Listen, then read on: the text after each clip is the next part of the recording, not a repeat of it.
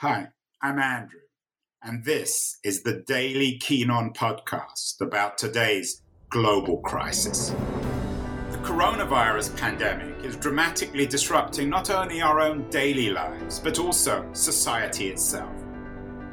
This show features conversations with some of the world's leading thinkers and writers about the deeper economic, political, and technological consequences of the pandemic it's the daily podcast trying to make long term sense out of the chaos of today's global crisis. There have been two big themes in this series as we address the America of the pandemic.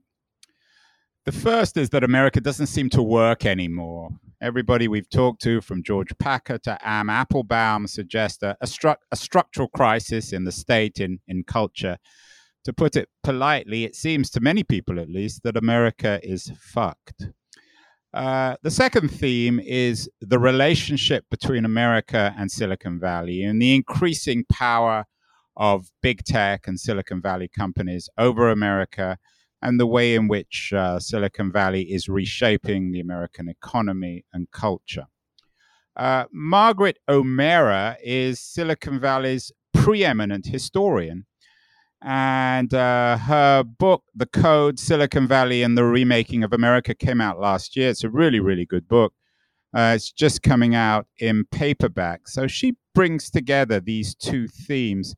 Uh, Margaret has, a, and, and I'll, I'll, I'll start you off with an easy question. Has Silicon Valley ruined America? Hmm. Um, no, but I think um, Silicon Valley and America are two intertwined stories. We sometimes like to think, and Silicon Valley likes to present itself as a place apart, place of quirky outcasts off in the corner of the United States, doing things differently, thinking differently. And actually, what I set out to show in the book is that this extraordinary story is an extraordinary American story. It is the product of modern America. And so you really can't pull the two apart or say one you know one influenced the other they are two intertwined narratives. And what i really like about your book is you and, and historians of course are very good at avoiding this you you don't fall into the the mythology of american capitalism um, which argues that everything is done in spite against government. You recognize that we never would have had silicon valley without the US government, without their investment and support for technology. Yeah, it, the government has been part of the Silicon Valley story all along, even though um, it is something that the Silicon Valley mythos of the, you know, free enterprise capitalist cowboy running into riding into the setting sun kind of it leaves out. But it's it's a very distinctively American way of being, and I think that's another important element of the story. It isn't just that there were big government foundations in the form of Cold War spending in the 1950s and 60s, and and subsequent to that, um, research spending, higher education spending, tax expenditures, special sort of regulatory arrangements given to the the computer software and hardware and internet industries. Um, but also, it was done in a way that was that allowed a great deal of private sector entrepreneurship and innovation to blossom on top of it. I the analogy I like to use is a sandbox. So you have the federal government effectively building the wooden box that contains the sand and putting the sand in there, and then allowing academics and business people and techies and others to get into the sandbox and throw sand at each other and build build sandcastles and and do their do what they want. Kind of a great deal of flexibility to try and fail and try again. So, in a sense, what you're arguing, to, to put it in Silicon Valley terms, is that the government's providing the operating system. Yeah, it is, but it's uh, but it is an operating system designed with um, with a lot of input from the user. Um, that, and I think there's a really interesting contrast here between if we look globally. So we look at a lot of other countries around the nations around the world that have um, embarked on big r&d programs. In many cases kind of have very self-consciously said we're going to build another silicon valley you know built research parks and all sorts of funneled lots of money towards um, these sorts of initiatives. And uh, and they've been much more kind of command and control top down efforts and have not um, created the kind of um, hurly burly startup culture that the U.S. has specialized in. Um, and and I think that the privatized nature of public spending, which really starts, you know, with the military-industrial complex itself of the Eisenhower era and beyond, which is uh, the U.S. spending an immense amount of money on military research and development, on the space program, which of course was very much a, you know, the race to the moon was a Cold War project too, right? It was beating the Russians to, to space was was the impetus for all this spending. But flooding the money with all flooding the system with money, but flooding it and directing it towards private contractors, private companies who were defense contractors and others, public and private universities, and decentralizing and privatizing that spending in a way that made many of the people who were part of this technology ecosystem unaware of the extent to which government money was uh, underlying everything they were doing.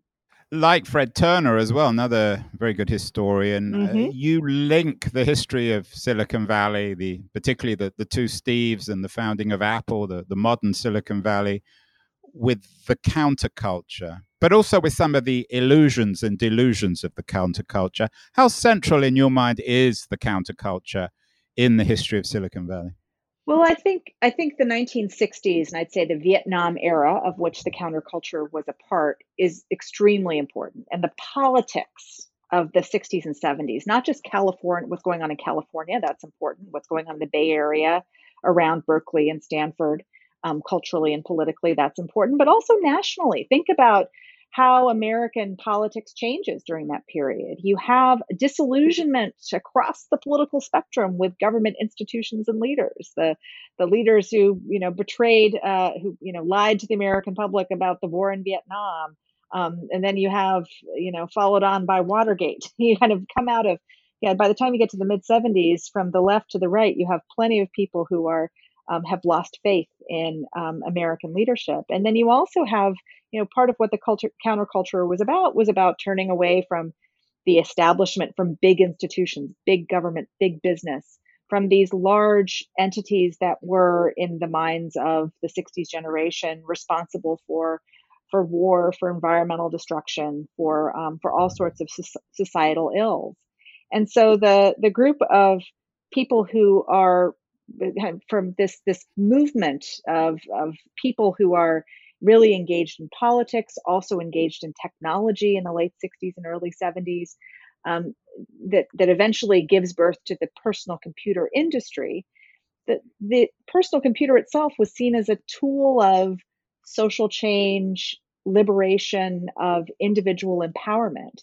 Um, and it, it it was marketed as such. If you go to, you know, that was part of the genius of Apple, and one reason Apple became the company that soared above all the others that were emerging in garages around the Bay Area at the same time, um, in part because of this very compelling uh, marketing and branding that presented the Apple II and then later iterations of the Apple, including the Macintosh, as these tools for creativity and for liberation and for communication without gatekeepers and out a kind of anti-establishment corporate branding that was tremendously effective not only tremendously effective, but also not entirely honest. Uh, your book does a wonderful job articulating that narrative of liberation and the unleashing of creativity.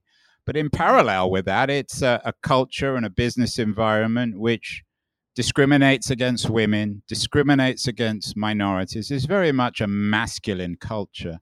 Um, was that coincidental, or was that somehow engraved into the very the soul, the idea of Silicon Valley?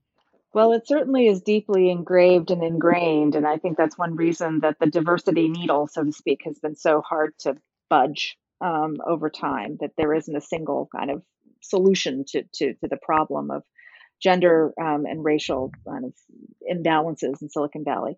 But it goes way back. Um, it was, it is, it is partially has to do with, yeah. Look, the the the industry presents itself as as countercultural and different, but really the secret of success for whether you're Apple or Google or any other company has to do with pretty conventional business practices.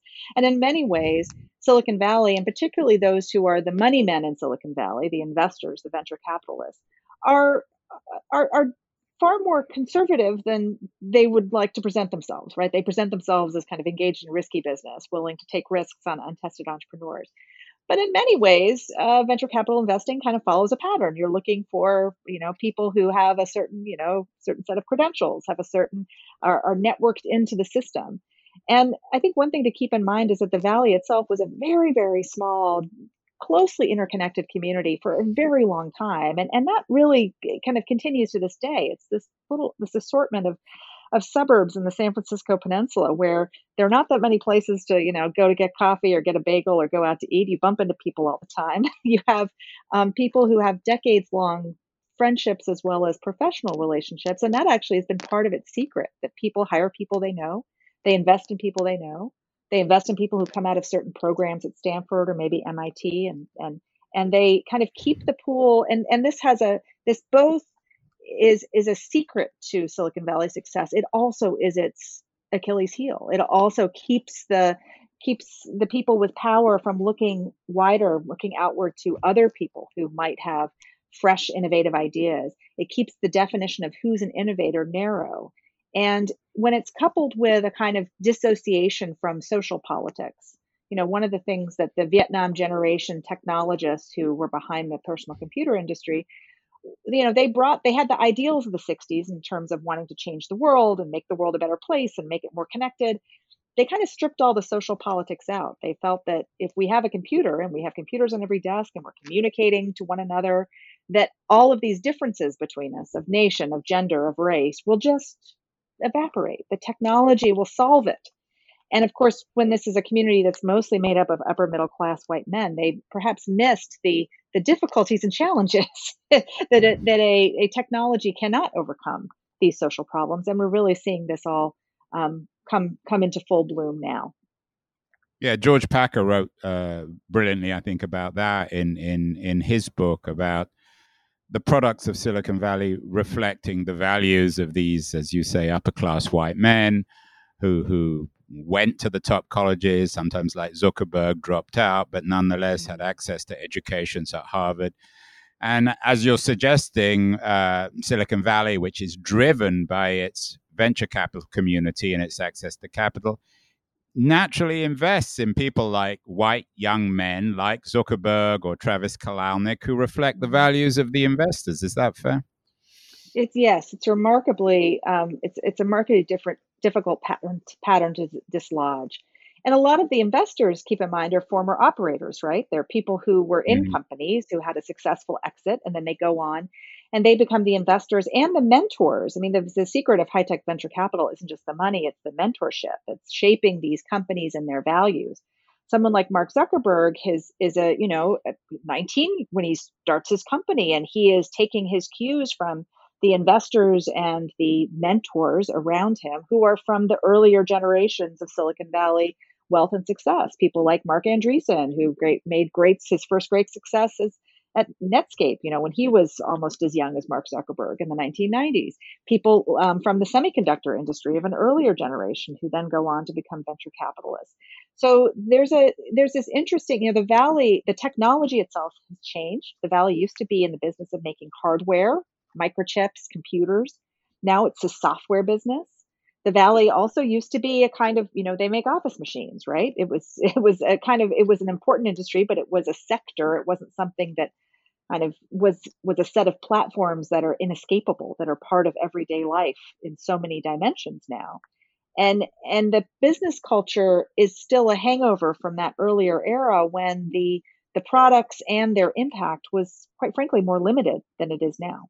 To be fair though there are some mentors in Silicon Valley, some venture capitalists who are willing to acknowledge making mistakes. Uh, you mentioned Mark Zuckerberg uh, being a 19 year old uh, entrepreneur when he was a very young man.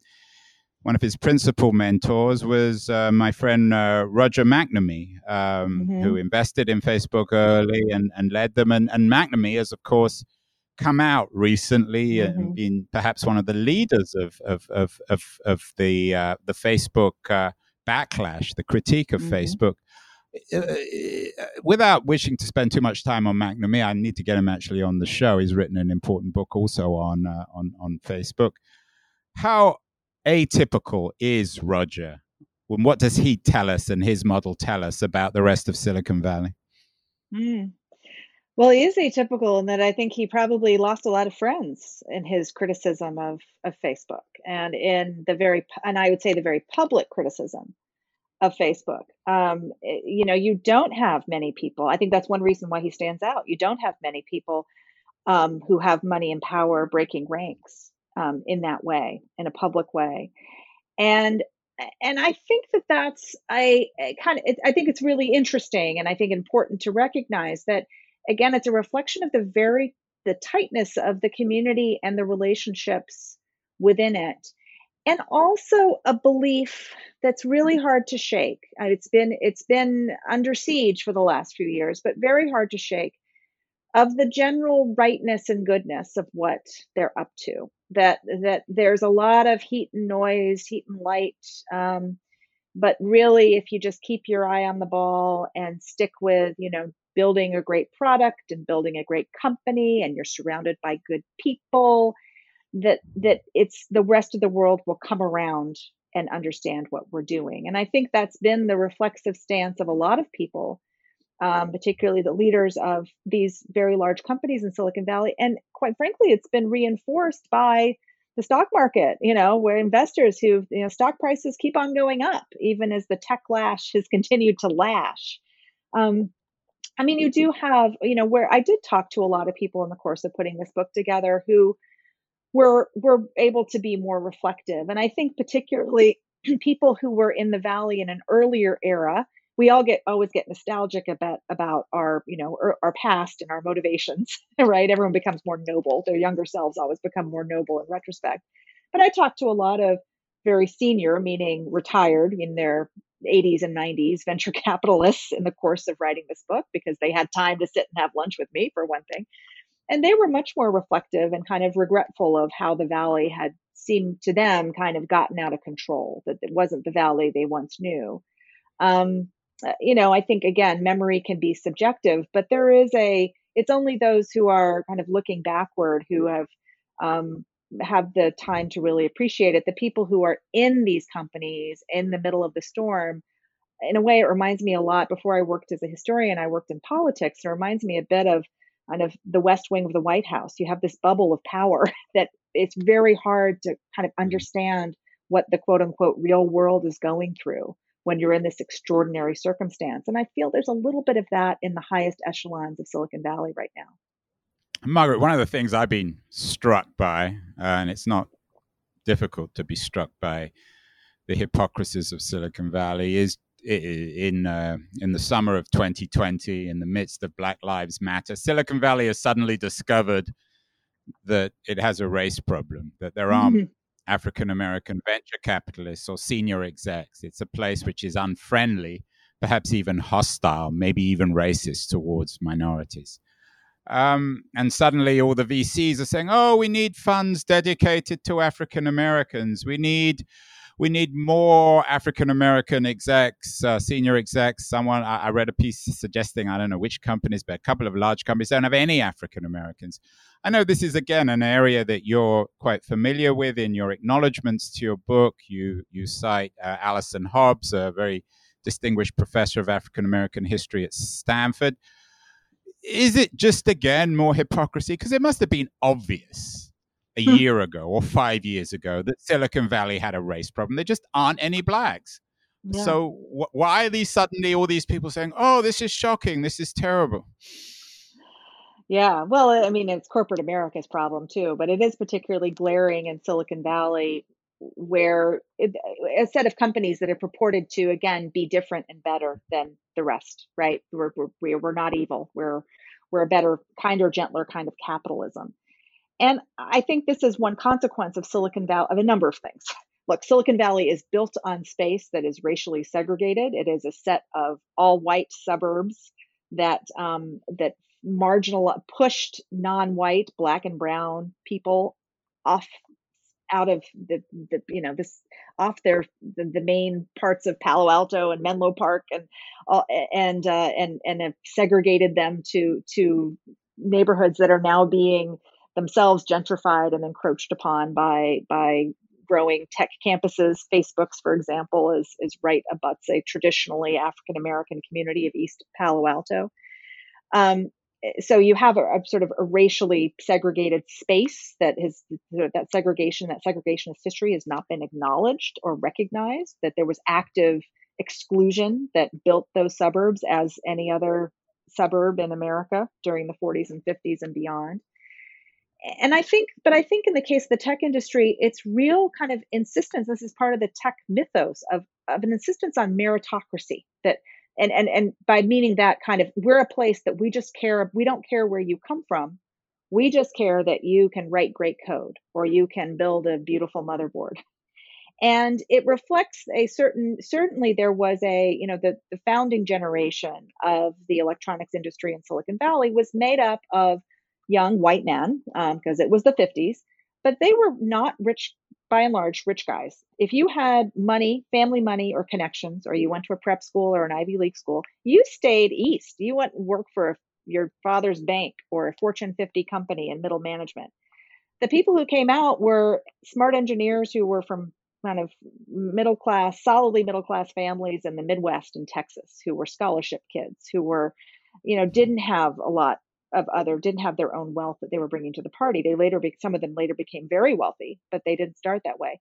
But I think that baked in this idea that if you're a good engineer, we don't care where you come from. We don't care about what your connections are. What it has overlooked is that the, the field of engineering, for one, was actively discriminatory against women and people of color for, for, for almost forever. And, you know, in the early 60s, when the founding generation is getting its starting its first companies engineering programs were you know could could could exclude women from taking classes much less african americans and um, and other sort of traditionally underrepresented minorities. So and and i think the valley also points to its considerable immigrant population which is a very important part of the valley's success. Many of whom come from south and east asia indians and chinese are really really important part of the story is saying look we aren't racist. Well that's that's different. and, you know, saying someone who's a sort of highly educated Indian engineer with a string of illustrious degrees to his name is not your that's not the same as, you know, hiring, you know, actively working to rectify racial imbalances and hiring African Americans and others. Margaret, let's fast forward to 2020. There are people, and, and I talked about this with Ian Bogost a couple of weeks ago on the show. There are people who believe that there is now a generational shift in Silicon Valley, that that the young tech workers are rebelling in Facebook and Google against the what they at least perceive to be the injustices of their companies. Is there a generational shift in 2020? Do you think? Uh, do we have a, a, new breed of of techies who are who are going to break with the past and actually try to remake America mm-hmm. in a healthy way rather than just an exploitative one?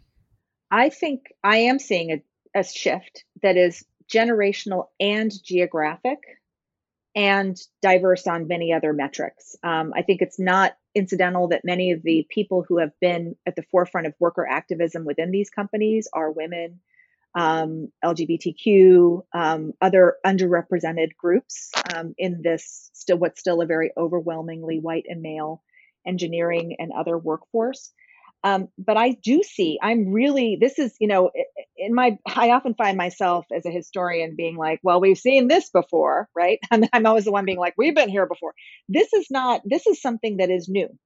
So white collar activism within the tech industry is not something that I, that we have seen before, certainly not in the kind of employed um, white, the, the employees. We've seen contractors, um, and Silicon Valley has always used a contracting workforce um, of people who aren't quite don't have all the perks and benefits and stock options that regular employees do. But now you're seeing some of the more privileged in tech who are using that privilege to agitate for change, and that is different.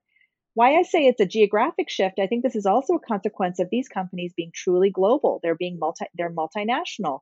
You're, they have offices all around the world. They aren't just in Northern California or Seattle anymore. So think about the Google walkout 18 months ago that was taking place in New York, in all over Europe, in Google offices around the world. And it really kind of underscored how much, you know, tech is no longer just Silicon Valley is no just no longer a place in California. It's a global network. And I think that presents challenges to the kind of historic way that Silicon Valley's leadership has approached labor management relations, which has been we don't want unions, we give people stock options, we make them feel like family, and we make them loyal in other ways, or we're all part of one big team. Um, you know, we are, th- these companies have become too big, they've become too all encompassing, and they're operating in so many sectors now that criticism is emanating. You know, there are a lot of different ways in which workers within this company, as these companies, as well as critics without, are po- pointing out their flaws.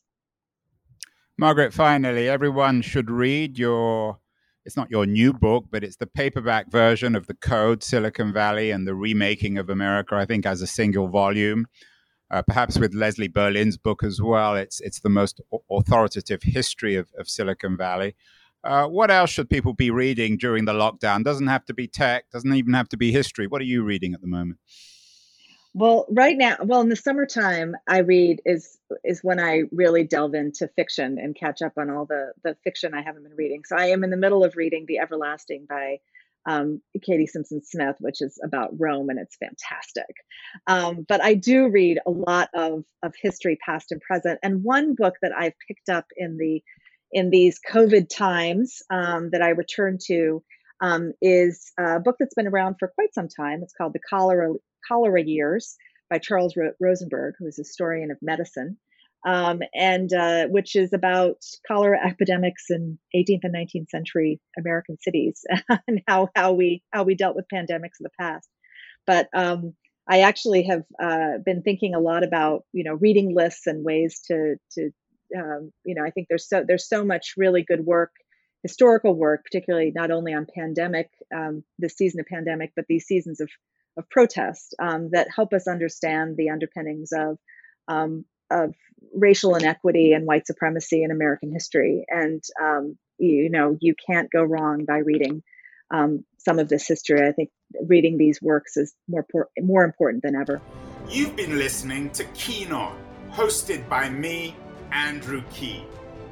Make sure to join us the rest of this season as we explore how to fix capitalism.